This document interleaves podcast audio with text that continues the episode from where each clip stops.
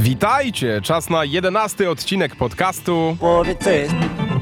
Owocowo dziś na początek. Powszechnie wiadomo, że to polski owoc smakuje najlepiej. Ci, którzy w tym sezonie próbowali kupić polskie truskawki czy czereśnie, przekonali się, że polskie znaczy też drogie. Czereśnie w niektórych regionach kosztują nawet 70 zł za kilogram. Truskawki są nieco tańsze, ale okazuje się, że są łakomym kąskiem dla złodziei. W okolicy Puław coraz częściej dochodzi do kradzieży na plantacjach truskawek. Złodzieje wchodzą na uprawy w nocy i zbierają owoce. Tylko w ubiegłym tygodniu jednemu z rolników skradziono około 100 kg owoców w wartości prawie 2000 zł. Wkrótce dzięki truskawkom Polska może stać się Republiką Bananową. Powiedz co jest. Syn polityka, lidera porozumienia, postanowił dołączyć do akcji Hot 16 Challenge 2. Słuchając rapu pana Ziemowita, można odnieść wrażenie, że jeśli chodzi o politykę, panowie Gowin mają zupełnie odmienne zdanie. Gowin Junior w swoim rapie ubolewa nad tym, że Polską rządzi Zjednoczona Prawica. Apeluje też, by zbudować wielką siłę i postawić pisowcom polityczną mogiłę. To cytat z piosenki. Co na to lider porozumienia? Syn jest zdolnym filozofem i jako ojciec bardziej jestem dumny z jego esejów filozoficznych niż z osiągnięć wokalnych. Nigdy nie byłem fanem rapu, to słowa samego Jarosława Gowina, a mnie udało się dotrzeć do zapisu rodzinnej kłótni. Nie, tego już za wiele. Ile razy mówiłem? Nie ma rapu! To porządny dom, a nie slums. Tylko same przekleństwa i narkotyki w tych piosenkach. To czego mam słuchać? Gówna psiego lekcje odrobione? A to są wakacje. To teraz powiedz. Od razu powiedz jest. Trakcie epidemii koronawirusa spadła w Polsce sprzedaż samochodów. Co ciekawe, spadła także sprzedaż alkoholu i papierosów. Jest jeden wyjątek i to bardzo ciekawy.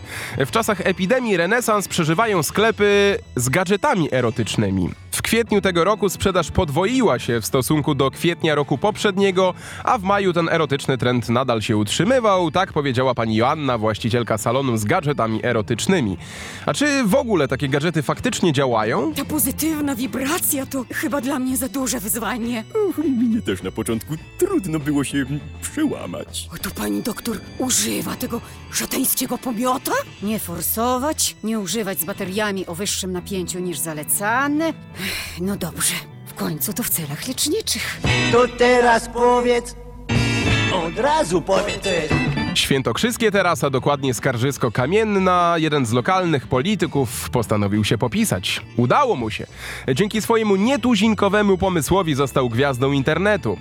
W ubiegły poniedziałek miała odbyć się ważna sesja rady, która miała dotyczyć absolutorium dla prezydenta Konrada Kroniga. Od samego początku z głosowaniem było sporo problemów, bo najpierw część radnych nie mogła połączyć się z internetem, a następnie radny Koalicji Obywatelskiej Mikołaj Kwaśniak przyssał sobie do czoła przepychaczkę do ubikacji. Pseudokabaretowy występ radnego nie przypadł jego kolegom do gustu. Podobno jeden z radnych na taki widok spadł z krzesła. Ja bym sobie nie przyssał przepychaczki do czoła, no bo bałbym się, że tak mi zostanie, ale najwyraźniej może o to chodziło. Od teraz radny Kwaśniak jest pierwszym występującym w naturze jednorożcem.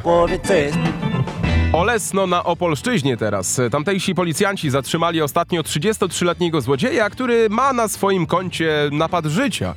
Facet w jednym z tamtejszych sklepów ukradł 100 puszek piwa.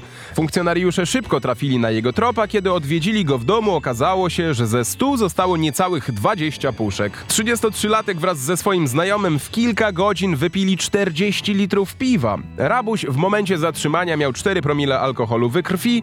Po wytrzeźwieniu przedstawiono mu zarzut kradzieży, za który grozi mu nawet 10-letni pobyt za kratkami. A ja dotarłem do zapisu imprezy fanów złocistego z pianką. Tak mi się wydaje, że jakbym wypił tak ze 100 piw na raz, to bym był dopiero szczęśliwy. A teraz nie jesteś szczęśliwy, misiu? Jestem tak w 47%. To teraz powiedz. Od razu powiedz. Nieco polityki teraz na pierwsze miejsce sejmowych wpadek obecnej kadencji wskoczył poseł Konfederacji Grzegorz Braun. Polityk chciał ostatnio przedstawić projekt uchwały, nastąpił jednak pewien problem. Panie pośle, przepraszam, do uchwały potrzeba jest 15 podpisów, pan podpisał się sam. Poseł Braun popisał się jedynie nieznajomością regulaminu sejmowego. Pod jego wnioskiem pojawił się jeden zamiast 15 podpisów, a mógł spróbować załatwić jeszcze jeden. W końcu prezydent raczej stara się podpisywać wszystko. Jest. A teraz lecimy do państwa środka. Tam odbyły się ostatnio ciekawe zawody. 421 metrów 95 centymetrów. Taką trasę do pokonania miały gumowe kaczki. Ponad 10 tysięcy zabawek popłynęły ostatnio rzeką. Wyścig transmitowany był na żywo w internecie i oglądały go tysiące osób. Fajna sprawa takie zawody. Myślę, że powinniśmy wziąć przykład z Chińczyków i kazać spływać wszystkim kaczorom. Teraz o nietypowym efekcie pandemii koronawirusa. Z powodu kryzysu firmy głównie się zamykają, ale okazuje się, że z powodu COVID-19 pewien macedoński klub utrzyma się przy życiu. Zespół GFK Osogowo na co dzień występował w macedońskiej drugiej lidze. Po tym sezonie mieli spaść z ligi, a boisko chcieli wykorzystać do posadzenia ziemniaków. Ostatecznie Macedoński Związek Piłki Nożnej podjął decyzję, iż żaden z zespołów nie straci po tym sezonie miejsca w lidze. Nie dla ziemniaków, papryki i pomidorów. Nasz stadion zyska nową trawę i nowy wygląd. E, Tak możemy wyczytać na klubowym Twitterze. E, Drużynie udało się uciec przed ziemniaczaną apokalipsą, a ja dotarłem nawet do zapisu treningu drużyny z Osogowo. My biegamy jakby mieli dwa wozy węgla na plecach. Nie jesteśmy przygotowani, jedną jedenastką gramy. By pan przyszedł i przyjdźcie na trening, zobaczcie, byście zobaczyli co trenujemy, to trzeba wszystko powiedzieć. My trenujemy szkoda gadać, co my trenujemy, nie? To jest niemożliwe, nie? To teraz powiedz. Od razu co jest.